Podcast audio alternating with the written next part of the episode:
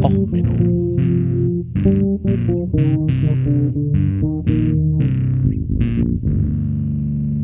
Der inkompetente Podcast über Dinge aus Militär, Technik und Computer, die so richtig in die Hose gingen. Moin Moin, hier ist nochmal kurz der Schneidesven. Also ihr hört jetzt gleich eine Folge, die habe ich vor zwei Wochen aufgenommen. Also heute ist Dienstag, der 30.06.2020. Ich habe diese Folge eigentlich vor zwei Wochen aufgenommen, wollte ein wenig über Militärabzeichen reden und dass da ja manchmal interessante Anspielungen drin sind und ähnliches. Habe denn einige Problemchen beim KSK erwähnt. Und das KSK hat es in den zwei Wochen geschafft, nicht nur ein, nicht nur zwei, sondern auch noch drei Skandale mehr zu produzieren. Und es fing damit an, dass man erstmal geschafft hat, in der Einheit, die für rechte Umtriebe bekannt ist, noch einen islamistischen ähm, Extremisten zu finden, also bei einer Einheit, die eigentlich Extremisten bekämpfen soll. Dann hat man festgestellt, dass ähm, der MAD, also der militärische Abschirmdienst, der solche Extremisten ermitteln soll, regelmäßig das KSK über die eigenen Ermittlungen äh, unterrichtet hat. Und dann hatte man halt auch noch äh, festgestellt, dass man äh, insgesamt noch mehr Probleme mit dem KSK hat und dass beim MAD diese Datenweitergabe scheinbar eher Standard war. Und mittlerweile hatte man halt auch überlegt, dass man äh, dieses KSK auf zwei Standorte aufteilen soll, damit das sich alles noch besser äh, wieder in den Griff zu kriegen ist und so weiter und so fort. Insgesamt ist damit diese Folge auch in der Originalversion schon extrem ramblig und äh, durcheinander. Ich entschuldige mich jetzt hiermit offiziell dafür aus dem Schnittraum, haue nochmal vier mehr Links in die äh, Linkliste. Also ihr werdet jetzt eine richtig lange Linkliste vorfinden.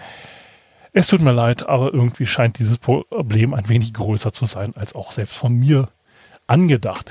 Also ähm, Entschuldigung dafür. Jetzt also viel Spaß mit Och Menno in der Normalfassung und das war jetzt der Kommentar aus dem Schnitt vor der Folge. Bis dann. Ciao, ciao. Herzlich willkommen zu Och Menno, dem Podcast für alles, was in Militärtechnik und der Computerwelt so richtig in die Hose geht. Heute mit der Folge Sign of the Hammer. Anzeichen von Abzeichen. Ja, Sign of the Hammer. Wir sind mal wieder zurück. Wir sind mal wieder oldschool. Wir sind mal wieder bei Manowar. Ja, Sign of the Hammer. Warum habe ich diesen Song ausgesucht? Naja, wenn man sich mal das, äh, Album, den Albumtitel anguckt, Sign of the Hammer, wir haben einen Torhammer mit Flügeln, die ein wenig an eine Nazi äh, einer Verwendungsschwinge andeuten, wie man sie aus dem Zweiten Weltkrieg kennt, auf einem Schwar in Schwarz auf einem weißen Schild mit rotem Hintergrund. Nein, äh, Anspielungen an die Nazi-Zeit sind rein zufällig. Also, ähm, Sign of the Hammer übrigens im Neu-Release. Im ersten Release sind die Jungs eingeölt in Stringtangers drauf. Ihr wollt den Second Release. Wenn ihr euch das in eurer iTunes Folterliste hinzufügen wollt, ihr möchtet den Second Release dieses Albums, der hat nur Nazi-Devotionalien. Im ersten Version habt ihr noch nackte Power Metaler drauf, die irgendwie, ich möchte es nicht homoerotisch sich auf diesem ähm, Cover rekeln nennen, aber es ist, naja, ähm, ja, wie gesagt, Sign of the Hammer, davon der Titeltrack Sign of the Hammer, natürlich nur neu, original in der Version von Ross the Boss, der sich ja von mit Manowar überstritten hat und der Meinung ist, ohne ihn ist Manowar scheiße. Da kann ich ihm recht geben. Ob es mit ihm gut war, weiß ich nicht. Ähm, ich habe euch jetzt wieder mal ein Live-Video von einem Rentner, der auf der Bühne steht, verlinkt. Worum geht's? Naja, ähm, es ist mal wieder das KSK in die Kritik geraten und von wegen, es könnte sein, dass das KSK rechte Tendenzen hat. Wer es nicht kennt, das KSK ist eine Eliteeinheit der Bundeswehr, das Kommando Spezialkräfte. Nicht das Kommando Suppenköche. Also, nur zur Verwechslung. Ne? Also, die machen keine Erbsensuppe, die tragen nur Erbsensuppe. Das KSK hat in seiner Vergangenheit schon einige Problemchen gehabt. So ein paar Anzeichen, dass es vielleicht mit der freiheitlich-demokratischen Grundordnung kleinere Probleme gibt. Also gucken wir uns zum Beispiel mal die Kommandeure an. Da fällt halt zum Beispiel auf, der Karl Hubertus von Butler, das ist eine alte Militäradelsfamilie Deutschlands. Gut, sein Vater und sein Onkel waren beide bei der Wehrmacht. Sie gelten aber immerhin als diejenigen, die der Meinung waren, bei der Wehrmacht war alles scheiße, wir machen es jetzt besser.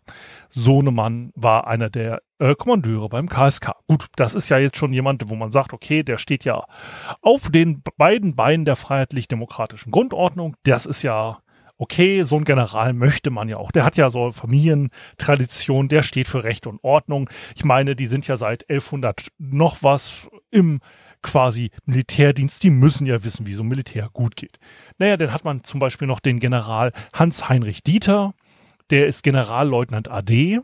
Er ist deswegen AD gewesen, weil er nach seiner Zeit beim KSK ähm, wurde er stellvert, nee, Moment, ups, das ist der falsche, das, wir reden jetzt von, ups, doch, das ist der richtige. Ja, ähm, der hatte nämlich in seiner Zeit nach dem KSK äh, den General Jürgen Ruwe mal ein paar Informationen aus seinem Kommando weitergegeben. Sein Kommando war zur damaligen Zeit ähm, die Universität der Bundeswehr in Hamburg oder ja Hamburg. Das war die Hamburger Uni. Wundert mich. Ich hätte sonst nämlich mitgekriegt, weil ich in der Zeit da auch Gegend war. Ähm, so. In Hamburg war nämlich der Sohnemann von Ruwe am Studieren und dort fiel er auf durch rechte Umtriebe. Nun, und der Ruwe selber, der General, der war halt zu der Zeitpunkt Inspekteur des Heeres, also so richtig unwichtiges Persönchen im Heeresumfeld. Nun, und da hat dann der General Dieter sich gedacht, ach komm, wenn wir da gerade gegen den Sohnemann ermitteln, dann kann man ja Papi mal schon ein paar Informationen zustecken. Ne, so wie man es halt in der freiheitlich-demokratischen Grundordnung so macht. Man mischt sich halt ja ein bisschen in Untersuchungen ein und gibt dann schon mal Informationen weiter an die Täterfamilie. Und dafür sind beide dann entlassen worden. Da kann man ja sagen, ja, okay, komm, das war ja nach seiner Zeit bei äh, dem KSK, also dass, dass er da dann so ein bisschen mauschelt, das, das kann man ja nicht vorher wissen. Also wir, wir müssen ja dafür sorgen, dass die Generäle also bis sie dann beim KSK sind, perfekte Soldaten sind. Nun, dann guckt man sich Reinhard Günzel an. Gut, der hat jetzt nach seiner Zeit beim KSK bei einem rechten Verlag zusammen mit, hm, naja, dem Gründer des, der GSG 9 und noch einem, naja, man, nicht, ich möchte es jetzt nicht sagen, ein NPD-Mann, ein ehemaligen Wehrmachtsoffizier, hat man bei einem rechten Verlag, im Polemerit Verlag, zusammen ein äh, Buch geschrieben über Spezialeinheiten und hat dabei das KSK in die Tradition der Wehrmacht Spezialdivision Brandenburg gestellt und die, die Disziplin wie bei den Spartanern, den Römern oder bei der Waffen-SS gefordert im KSK. Gut, das war jetzt nach seiner Zeit im KSK. Also könnte man jetzt sagen, okay, wenn man so als General beim KSK war, hat man vielleicht danach einen Dachschaden weg. Aber das Schöne bei dem General Günzel ist, dass er ja auch während seiner Zeit noch so Sachen gemacht hat. Er war halt bei äh, Veranstaltungen der Ordensgemeinschaft der Ritterkreuzträger, referierte bei NPD-nahen Freundeskreis ein Herz für Deutschland e.V. und ähnliches. Ach nee, das war Ups, das war nach seiner Dienstzeit auch noch. Naja, das ist ja alles dennoch wieder okay. Er hat, ähm, hat Vorträge gehalten für NPD und so. Ist ja alles noch, ist wie gesagt, alles nach seiner Dienstzeit. Das, das hat ja nichts mit dem KSK zu tun. Er ist allerdings, bevor er zum KSK wurde, war er bei der Luftlandebrigade 26 und danach hat er dann äh, bei der Panzergrenadierbrigade 37 das Kommando gehabt. Und in diesem Verband wurden rechtsextreme Tendenzen auffällig. Und man stellte fest, dass der kommandierende äh, Offizier damals noch war er Oberst. Ähm, nicht vernünftig äh, ermittelt hatte. Und dafür wurde er vom Verteidigungsminister Volker Rühr 1997 erstmal verwarnt, abgemahnt und seines Kommandos enthoben. Wir haben also einen Offizier, der schlecht bei ähm, rechten Tendenzen ermittelt. Und den machen wir dann zum Kommandeur der absoluten Eliteeinheit der Bundeswehr. Naja, das ist natürlich dumm gelaufen. Ähm, insgesamt hat man da ja aber auch nur so kleine Tendenzen beim KSK. Also man hat sowas wie den, äh, wie hieß er? Hauptsache Scroll, Scroll, Scroll. Dop, dop, dop, dop, dop, dop, dop. Junge, Wikipedia-Artikel sind manchmal so lang, wenn sich da die ganzen Nerds so ausnörden. Äh, also insgesamt hat das natürlich auch rechtlich Probleme mit dem KSK und bla, ist ja egal. Ähm, also man hat den, äh, den General, der so ein bisschen NS-Folklore anhängt. Dann haben wir den Soldaten Daniel K., der hat, war als Hauptmann unterwegs. Das ist ja, also wie gesagt, Offiziere sollten ja ein bisschen besser geprüft werden als Mannschaftsdienstgrade oder Feldwebedienstgrade. Und der hat denn einem Soldat, ähm, es gibt das sogenannte Darmstädter Signal. Das ist ein Verein von Offizieren und Soldaten, die, ich möchte es nicht sagen, der Friedensbewegung nahesteht, aber die dafür sind, dass eine Demokratie auch eine demokratische Streitkräftebasis haben und sich naja, ähm, bundeswehrkritisch äußern, um zu sagen, okay, das ist eine Kontrollfunktion, die halt ausgeübt werden muss um es freundlich auszudrücken, also man kann, man, es ist halt eine soldatische Friedensbewegung, so paradox es auch klingt. Und der Hauptmann Daniel K. hat sich jetzt in einem Brandbrief gegen einen äh, Soldaten in diesem Darmstädter Signal gewandt, mit solchen netten äh, Zitaten wie äh, Sie werden beobachtet, nein, nicht von impotenten, instrumentalisierten Diensten, sondern von Offizieren einer neuen Generation, die handeln werden, wenn es die Zeit erforderlich macht. Darüber hinaus sei Rosa als Feind im Inneren bezeichnet worden, den man zerschlagen müsse. Ähm, man hat ihn danach diszipliniert, aber da er ja in einer glorreichen Kommandoverwendung war, also Kommandosoldat, wurde er später auch befördert. 2019 fiel er dann wieder auf, Daniel K.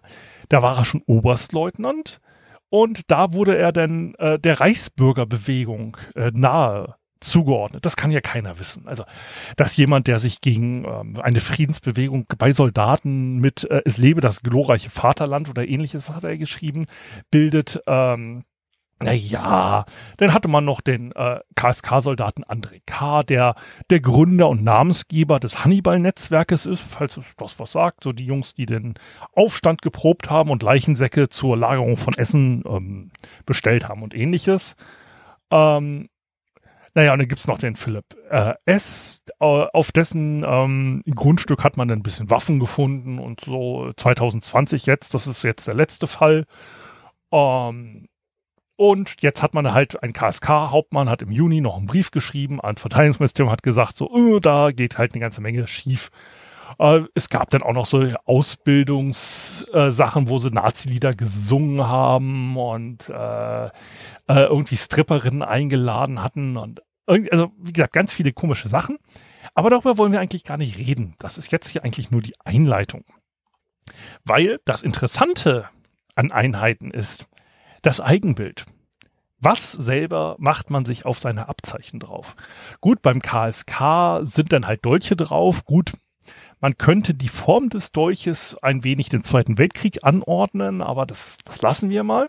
Ähm, wenn man denn mal weitergeht, ähm, wie gesagt, hat man noch diesen Spruch Treue um Treue, der dann in der Fallschirmjäger-Szene gern verwendet wird, ist halt auch belastet. Ich hau euch da links zu, ist es erstmal egal. Ähm, wenn man dann nämlich mal nach KSK-Patchen sucht, das habe ich jetzt mal getan, weil ich dachte, vielleicht gibt es ja interne Verbandsabzeichen, die nochmal interessant sind, weil das ist gerade das Witzige. Dann stellt man fest, dass bei Alpha Shirt die äh, ganzen KSK-Sachen zu kriegen sind. Also so Fleece-Shirts mit KSK-Aufdruck, äh, Windbreaker, äh, Tropentarn-Shirts und so. Da muss man sich fragen, also ein normaler Soldat wird nicht in der Kaserne mit dem KSK-Aufdruck rumrennen. Natürlich gibt es so einige Militär, Paintball, Laper, nenne ich sie mal, die natürlich jetzt unbedingt mit KSK-Sachen rumrennen wollen. Aber auch dort ein schwarzes Vlies mit KSK-Aufdruck ist nicht das, womit irgendwelche, ich sag mal, Militärlaper durch die Gegend rennen wollen. So, das ist die Wahrscheinlichkeit, dass das verbandsintern ist, schon recht hoch. Und natürlich ist es auch eine Frage als Bundeswehr. Möchte ich, da sind übrigens auch die Kampfschwimmer und noch ein paar andere Einheiten, kann man da ähm, Fanartikel, sage ich mal, kaufen. Alpha Shirt selber kann man schon deutlich ähm, dem rechten Spektrum zuordnen. Ähm, sie haben dort halt sehr viel ähm, NS-ähnliche Aufdrucke, ähm, sehr militaristisch, sehr Zweiter Weltkrieg, Erster Weltkrieg. Und da kann man sich natürlich fragen, warum greift die Bundeswehr da nicht ein und ändert was und sagt, okay, komm, das ist hier unser Copyright, ihr lasst das mal. Aber ähm, ist eigentlich auch noch langweilig. Also langweilig an sich, äh, aussagekräftig ja. Dann bin ich jetzt mal aus bei Fotos drauf gestoßen auf die äh, das neue Seebataillon der Marine. Das ist, als ich gegangen wurde, war das in der Planung. Ich habe da die Aufbaugeschichten in Eckernförde so ein bisschen noch mitbegleitet. Ähm, IT-technisch und manche Fragen beantwortet, aber egal. Und dort hat halt der ähm, Inspekteur der Marine neue Fotos getwittert. Und da war ein Abzeichen drauf in äh, Oliv, ähm, das mir aufgefallen ist. Und zwar von der zweiten Bordeinsatzkompanie des Seebataillons. Wie gesagt, links auch wieder unten drin.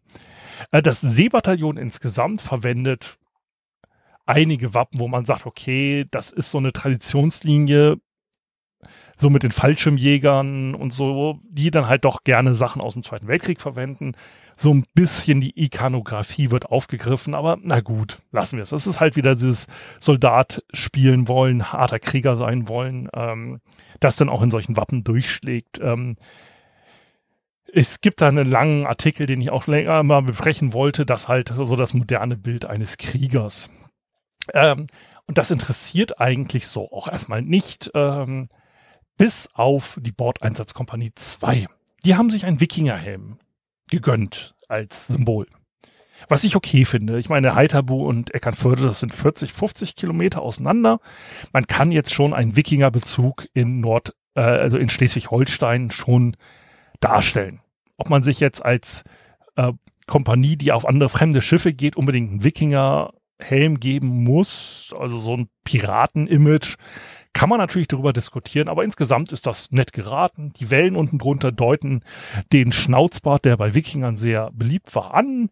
Ähm, ich habe nur ein echtes Problem mit diesem Abzeichen. Nein, nicht, dass es, wie gesagt, Wikinger darstellt, das ist hier in der Gegend völlig okay. Nein, es ist ein fucking Hörnerhelm. Er, wer auch immer das gebaut hat, dieses Wappen, und unbedingt einen Wikingerhelm wollte, wer zum Geier nimmt dort einen Hörnerhelm. Ah ja, egal. Na egal. Also wie gesagt, man zeigt denn mit diesem Wappen, dass man halt dusselig ist und keine Ahnung hat von der Geschichte, die man, auf die man sich beziehen will. Auf Geschichten, die man sich beziehen will, ist es halt auch so, der Punisher. Da sind ja die äh, sehr viele Soldaten und ähm, Polizisten auch drauf gekommen. Oh, Punisher, Punisher, oh, Leute töten, oh, Ungerechtheit beseitigen, oh, Leute töten, töten, töten, töten. Es gibt sehr viele Polizisten, die auf ihren Streifenwagen, auf ihren Uniformen und ähnliches Punisher-Logos zeigen. Und halt auch sehr viele Soldaten, äh, die dann halt, also Scharfschützenkompanien haben sich da gerne ähm, auch mit gerühmt, dass sie halt ähm, diesen Punisher-Logo zeigen. Einzige Nachteil ist, der Schöpfer des Punisher-Logos selber, Moment, wie heißt der? Äh, Gary Conway, einer der Kreatoren, hat halt gesagt, Moment, der Punisher, der ist ein Typ, der durchdreht, weil die Regierung versagt und seine Familie nicht schützen konnte. Es ist halt jemand, der auch Cops, wenn sie korrupt sind, mal eben wegknallt. Das sich als Cop ein Typ, der durchdreht, weil die Regierung versagt hat, als Logo zu geben, ist jetzt nicht unbedingt das cleverste. Aber na gut. Ähm, jetzt mittlerweile unterstützt übrigens Black Lives Matter. Ähm, ihr könnt also ganz relativ geiles Punisher äh, kaufen, äh, designt von ähm, schwarzen Künstlern mit Black Lives Matter Hintergrund, von wegen hier so Punisher und äh, Blue Lives Matter. Nein, nein, nein. Der offizielle Creator geht jetzt gegen äh, die Cops vor, die das Punisher-Logo nutzen und ähm, hat jetzt eine Merch-Line rausgebracht für Black Lives Matter. Also so gesehen, wenn ihr unbedingt Marvel ähm, Merch wollt vom Punisher, würde ich jetzt zuschlagen, gibt es ein paar richtig geile Motive. Aber ich meine, solche Missverständnisse passieren. Ich meine, es ist genauso ein Missverständnis, dass ein amerikanischer Cop jetzt ein SS-Runen-Tattoo hatte, weil er hat sich halt auf die Scout-Snipers der US Marines bezogen, die halt eine SS-Flagge verwenden als internes Verbandsabzeichen. Insgesamt sind interne Verbandsabzeichen halt hoch aufschlussreich. Zum Beispiel gibt es eine längere Liste von internen Challenge Coins der ähm, New York Polizei. Da habe ich euch mal ein paar rausgesucht. Ich habe auch den Tweet ähm, verlinkt und ähm, da sind halt mehrere sehr interessante Geschichten. Ähm, dass da halt, ähm, naja, interne sagen wir es mal so, ist es schon interessant, wenn du, wie gesagt, das Punisher-Logo ist dann auf Seite 41 dieses verlinkten PDFs, taucht es wieder auf. Ähm, es gibt da halt Anspielungen auf, äh, dass sie, wenn sie 30 sind, können sie, haben sie genug Rente schon verdient, dass sie ein Leben lang, wenn sie Rückenprobleme haben, auf Rente gehen können. Es sind äh, Anmerkungen darauf, dass man halt fünf Schwarze erschossen hat. Ähm, und so eine ganze Menge ich sag mal, interessante Einblicke in die amerikanische Kopfkultur kann man allein dadurch gewinnen, was sie intern als Verbandsabzeichen und halt als äh, Münzen ähm, umgehen lassen. Und dieses interne, interessante Problemchen gibt es nämlich auch mit ähm, Wappen des US-Militärs. Da gibt, hat Trevor, wie heißt der nochmal mit Nachnamen? Trevor, äh, Trevor, äh, Trevor Paglan hat ein sehr geiles Buch geschrieben, das habe ich hier zu Hause auch. Ähm, der hat halt äh, geheime Patches gesammelt. Also Area 51 zum Beispiel fällt dadurch auf, dass die Soldaten, die in diesem Erprobungskommando arbeiten, gerne Wappen haben mit fünf und einem Stern oder Anspielungen auf Aliens, weil die Popkultur Akte X und so geht auch nicht an denen vorbei. Ähm, oder sie haben halt ein Schwert das die Have Blue Form hat. Have Blue war der, einer der ersten Stealth-Erprobungsträger, der dort getestet wurde und war dann nachher den Stealth Fighter 117 sehr ähnlich. Äh, Have Blue war halt top secret, aber trotzdem haben sie halt ein Schwert gehabt, dessen Griff und Parierstange genau die exakten Abmessungen und Form von diesem Geheimflugzeug hatten. Und durch diese internen ähm, Sachen kann man sehr viel lernen. Also ähm, dass man halt zum Beispiel, ähm, ja, wie gesagt, Stealth-Bomber-Formen in den Abzeichen drin sind. Oder ähm, dass man halt, als ähm, Space Shuttle gelauncht wurde, hatten sie halt einen äh, Shuttle, das halt war oben weiß und hatten unten einen schwarzen Schatten. Nur die ganzen Soldaten in der Crew haben es halt andersrum getragen. Das heißt, oben ein schwarzer Schatten da war. Das ist während des Staatszeremoniens nicht aufgefallen, aber ein Großteil der Ladung war halt geheime Militärhardware. Und die Soldaten auf den offiziellen NASA-Fotos haben sich einen Spaß draus gemacht, um zu sagen, haha, wir sind hier auf einer Geheimmission. Ähm, sowas passiert halt recht häufig. Deswegen sind Abzeichen und Patches sehr interessant, weil es sagt sehr viel aus darüber, wie identifiziere ich mich selber. Wie sehe ich mich selber? Mit was möchte ich mich in Verbindung setzen? Weil Symbolismen haben halt Gründe und das Interessante ist gar nicht so, was die offizielle Begründung für das Wappen ist, sondern die Auswahl durch denjenigen, der es designt, sagt sehr viel über den Designer aus. Und ähm, da kommen wir dann wiederum dabei, dass man natürlich auch andere Sachen hat, die designt werden, wie zum Beispiel den äh, SEK-Panzer, der für das SEK Sachsen gekauft wurde, den Survivor Air. Der Survivor Air selber ist nochmal eine eigene Folge wert, weil dieses Fahrzeug so schön ist. Aber die Polizei Sachsen selber kriegte es bestickt mit einem SEK-Logo, das sehr an, ich sag mal, Sign of the Hammer, das Logo äh, von Manowar äh, anlehnte. Naja, das gab natürlich für leichte Probleme. Weil, wenn man sich natürlich so eine leichte Frakturschrift und so ein, naja, guckt euch die Bilder an, also dass die Polizei Sachsen jetzt auf den, mit beiden Füßen auf der freiheitlich-demokratischen Grundordnung steht, scheint auf jeden Fall der Hersteller dieses Panzers anders gesehen zu haben. Also die Polizei sagte ja, das hat ja, das hat ja der Hersteller von sich aus gemacht. Aber ganz ehrlich, wenn ich als Hersteller ein Goodie in ein Fahrzeug einbaue, dann baue ich ein Goodie ein, wo ich da denke, dass der Empfänger sich über dieses Goodie freut. Ich baue ja nichts ein, wo der Kunde sich nachher darüber beschweren würde. Also muss man schon sagen, dass auf jeden Fall der Hersteller dieses Panzers gedacht hat, dass die Polizei Sachsen somit, ich sag mal, heraufbeschwören vergangener Zeiten weniger Probleme hat. Dass die Polizei damit auch wenig Probleme hat, zeigt auch der Fall, dass dort, ähm, Moment, welcher Polizist war das? Da, da, da, ähm, bei dem Neonazi-Festival in, ups, wie hieß denn das Kaff jetzt wieder? Ja, wenn man den Fokus als Quelle hatte, geht alles in die Hose. Äh, Schild- und Schwert-Festival im sächsischen Ostritz waren Polizisten unterwegs, die halt ein Kreuzritterabzeichen gehabt haben, auch aus dem Militärshop und halt ähm, auch dieses, ähm, was bei den Amerikanern gern genommen wird, diesen Spartaner mit äh, aus meinen toten Händen, also in Lateinisch, denn ähm, ist halt auch so ein klassisches Zeichen für, naja, man ist vielleicht eher jenseits der Mitte unterwegs und nicht am linken Rand der, jenseits der Mitte unterwegs. Ähm, solche Sachen fallen dann natürlich schon wieder auf, ne, wenn man da solche Patches auf der Uniform duldet. Man muss ja immer so sehen, ein Patch auf der Uniform heißt ja, dass ich davon ausgehe, dass meine Kollegen mich deswegen nicht anschnauzen und mein Chef mich auch nicht anschnauzt. Also ich bin zum Beispiel schon beim Militär angeschnauzt worden, wenn man mal mein Bart mal wieder mal zu lang war. Ne, weil ich habe halt einen Ziegenbart getragen und die Fehler waren der Meinung, ja, das ist nicht mehr kurz. Wenn man über zwei Meter groß ist, ist relativ langer Ziegenbart immer noch sehr kurz im Vergleich zu meinem selber. Ähm, wir haben als Admins einen auf den Deckel gekriegt, als wir unser internes Verbandsabzeichen hatten wir vor, ein Slash zu machen, also den goldenen Root Slash, und dann drunter zu schreiben, Admins, wir lesen eure E-Mails. Ähm, was faktisch der Fall war, wir waren verpflichtet, auf äh, Geheimnisverrat und so zu prüfen. Aber der äh, Kommandant sah das ein bisschen anders, hat das nicht durchgelassen. Also so gesehen, man muss halt überlegen, wenn jemand ein rechtes Abzeichen auf einer Uniform trägt, heißt das, dass wenigstens seine Kollegen sich nicht drüber beschweren werden und der Chef ihn nicht anschnauzt. Und deswegen ist das natürlich schon auffällig, wenn bei einem Rechtsrock-Festival auf einmal die Polizei mit Patches auftaucht, die, ich sag mal, rechts gelesen werden können.